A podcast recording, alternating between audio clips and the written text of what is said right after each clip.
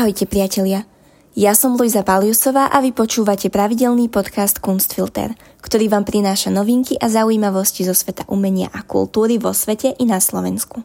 Kunstfilter je súčasťou podcastov Kunstkamera a vychádza každý druhý týždeň. Dnes sa pozrieme na zaujímavé archeologické objavy, ktoré nám približujú život v minulosti. Či už ide o vyplnenie voľného času stolnými hrami, alebo o módny trend, ktorý môže byť dôkazom akejsi sociálnej siete medzi rôznymi osadami v Afrike. Viac si povieme o odstranení sochy Theodora Roosevelta spred múzea v New Yorku, ako aj o aukcii rímskej vily Aurora, ktorá dopadla neúspešne. Predstavíme si aj jednodňovú iniciatívu holandských kultúrnych inštitúcií, ktoré otvorili ako kaderníctva či fitness centra a viac si povieme aj o predaji troch diel od britského umelca Banksyho, ktoré momentálne vlastní Robbie Williams.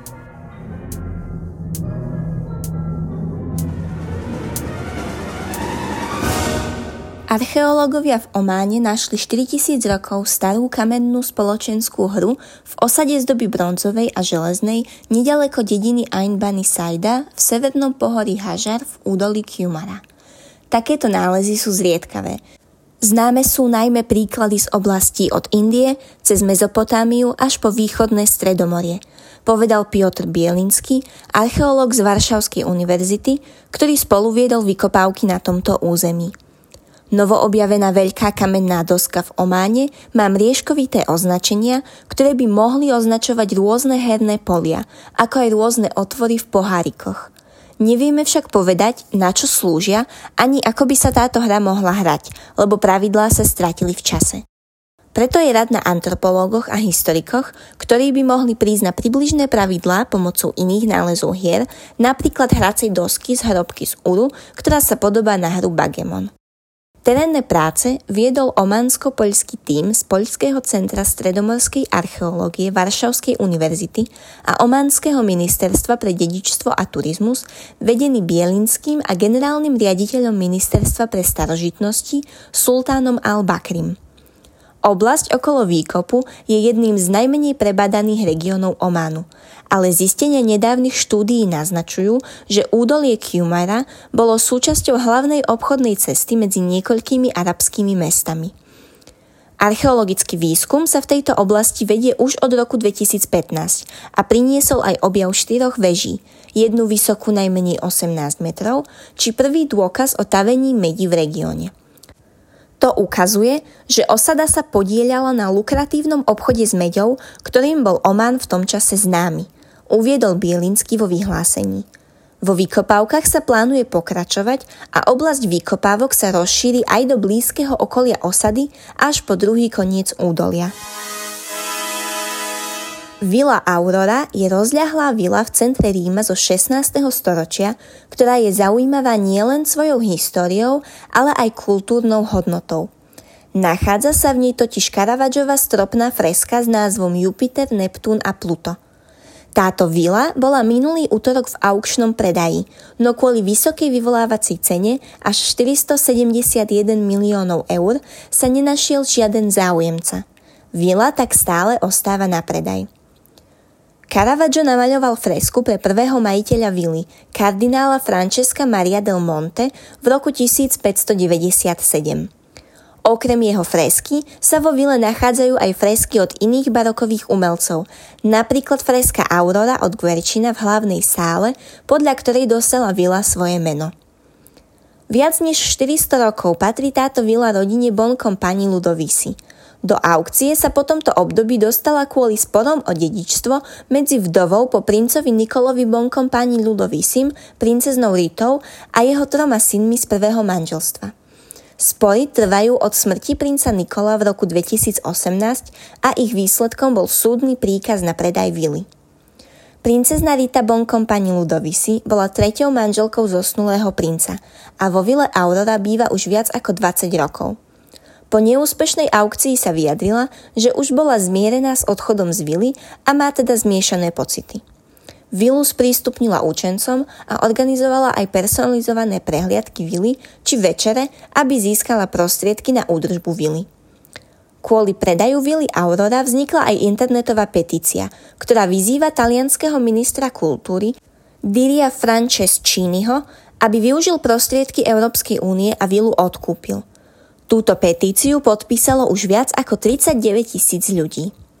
Vila Aurora bude v aukcii znova 7. apríla a jej cena klesne o 20% na 377 miliónov eur.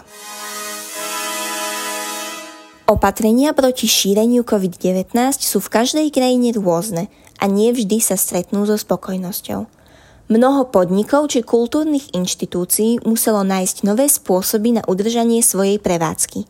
V Holandsku sa viac ako 60 kultúrnych inštitúcií rozhodlo na jeden deň otvoriť ako nechtové salóny, kaderníctva či telocvične, aby poukázali na nezmyselnosť opatrení a na protest proti rozdielným a nerovnomerným podmienkam.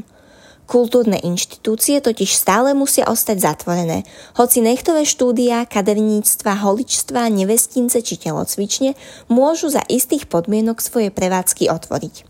Múzeum Van Gogha sa tak 19. januára zmenilo na nechtový salón a kaderníctvo, kde si návštevníci, alebo teda zákazníci, mohli nechať upraviť vlasy a nechty obklopený prácami známeho holandského autora – medzi službami bol samozrejme aj nail art, inšpirovaný hviezdnou nocou. Riaditeľka múzea pre BBC povedala, že návšteva múzea je bezpečnou návštevou a pre niektorých ľudí môže byť rovnako dôležitá ako návšteva nechtového salónu. Do Maurits House v Hágu si návštevníci nemohli prísť pozrieť Vermeerovo dievča s pedlovou náušnicou, ale mohli ju zahliadnúť počas tréningového bootcampu. V meste Venlo v Limburgs Museum zasa prebiehali hodiny zumby a jogy. The Head Concert Bau v Amsterdame ponúkal strihanie a úpravu vlasov počas skúšky orchestra, pretože hudobníci spolu môžu cvičiť, ale podľa opatrení nemôžu vystupovať pred publikom. Všetky inštitúcie považovali od účastníkov týchto podujatí, aby preukázali očkovanie alebo negatívny test na COVID-19 alebo nedávne zotavenie v ich aplikácii Koronaček, nosili masky a udržiavali fyzickú vzdialenosť od ostatných návštevníkov. Celkovo sa do akcie zapojilo asi 60 múzeí, divadiel a iných kultúrnych inštitúcií po celej krajine. A to aj napriek varovania miestnych predstaviteľov, že porušenie obmedzení lockdownu môže a bude mať následky. Holandský tajomník pre kultúru Gunaj Uslu na Twitteri uviedol, že sektor kultúry kreatívnym spôsobom upozorňuje na ich situáciu. Chápem volanie o pomoc, ale spoločnosť sa musí otvárať krok za krokom. Archeológovia predpokladajú, že ľudia začali nosiť korálky ako jednu z prvých foriem ozdôb asi pred 75 tisíc rokmi. Teraz tým archeológov z Inštitútu Maxa Plenka pre vedu o ľudskej histórii v nemeckom meste Jena skúmal viac než 1500 starovekých korálok z viac ako 31 miest v Afrike a zistili, že napriek rozdielnym komunitám vytvárali všade takmer identické guľôčky z pštrosých škrupín v tvare šišky, často s rovnakou hrúbkou a priemerom. Vedci to považujú za ukážku jednej z prvých sociálnych sietí, ktorá je stará viac ako 50 tisíc rokov a ukazuje spojenectva alebo kopírovanie trendov rozdielných skupín v rozmedzi takmer 3000 km v južnej a východnej Afrike. Podobnosti v perličkách z rôznych oblastí naznačujú súvislú sociálnu sieť presahujúcu veľkú vzdialenosť, ktorá spája juh kontinentu s východom. Korálky mohli byť obchodované medzi skupinami na znak spojenectva, alebo sa mohli rozšíriť ako trend z komunity do komunity. Jennifer Miller, spoluautorka štúdie, povedala, že tieto guľôčky predstavujú prvý kultúrny dôkaz kontaktu medzi takto vzdialenými osadami. Je až neuveriteľné, že títo ľudia, ktorí žili pred 40 tisíc až 50 tisíc rokmi, mali nejaký druh sociálnej siete, ktorá sa mohla šíriť až na takú veľkú vzdialenosť. Dôkazy o tejto sieti miznú asi pred 33 tisíc rokmi, keď sa korálky už na juhu Afriky nevyskytujú. V tom čase bolo vo východnej Afrike sucho, keď sa pás tropických dažďov posunul na juh, čo mohlo spôsobiť záplavy, ktoré mohli prerušiť komunikáciu medzi regiónmi. Prostredníctvom tejto kombinácie paleoenvironmentalistiky, klimatických modelov a archeologických údajov môžeme vidieť spojenie medzi klimatickými zmenami a kultúrnym správaním, povedal Millerovej spoluautor Yiming Wang. Je to ako nasledovať cestičku z omrviniek, vyjadrila sa Miller. Korálky sú ako stopy, roztrúsené v čase a priestore, ktoré len čakajú na to, aby sme si ich všimli. Socha amerického prezidenta Theodora Roosevelta na koni spolu s americkým domorodcom a africkým mužom stála pred American Museum of National History v New Yorku už od roku 1940. Od začiatku tohto týždňa tam však chýba telo prezidenta. Do konca mesiaca už zo sochy na jej pôvodnom mieste neostane ani kúsok.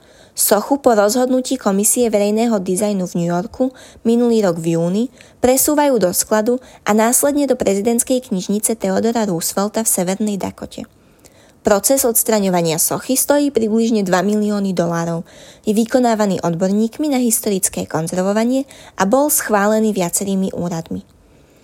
Odstranenie sochy je dôsledkom dlhotrvajúcej vlny kritiky a protestov, ktoré tvrdili, že jazdecká socha bývalého prezidenta USA symbolizuje bolestné dedičstvo múzeí, ktoré vo svojich výstavách podporujú obrazy kolonializmu a rasizmu. Aktivisti sa už pokúšali sochu zahaliť padákom či znehodnotiť ju červenou farbou symbolizujúcou krv. Socha bola dlhodobo považovaná za jednu z najspornejších pamiatok v New Yorku. Táto socha však nie je jedinou, ktorá bola v poslednom období odstránená.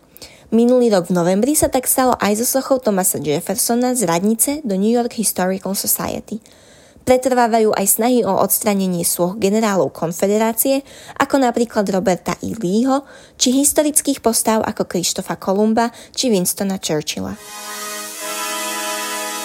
Britská popstar Robbie Williams je známy svojou láskou k umeniu – Teraz sa po prvýkrát od založenia svojej súkromnej umeleckej zbierky rozhodol z nej predať niektoré diela. Podľa jeho slov tak robí preto, aby dal priestor novému umeniu od nových autorov a aj na financovanie svojho vlastného nového umeleckého projektu. Williams sa vzdáva troch diel od britského umelca Banksyho, ktorých vyvolávacia cena je dohromady 10 miliónov libier. Jedná sa o diela Girl with Balloon – skoršia verzia známeho zoskartovaného diela, Vandalized Oils a Kissing Coppers, ktoré spevák kúpil priamo od Banksyho krátko po tom, čo boli vyrobené, ale roky predtým, než sa z Banksyho stal celosvetovo uznávaný autor a ceny jeho diel explodovali. Williams povedal, že tieto tri diela ho zaujali, pretože sa v nich spájajú tri veci, ktoré mám rád.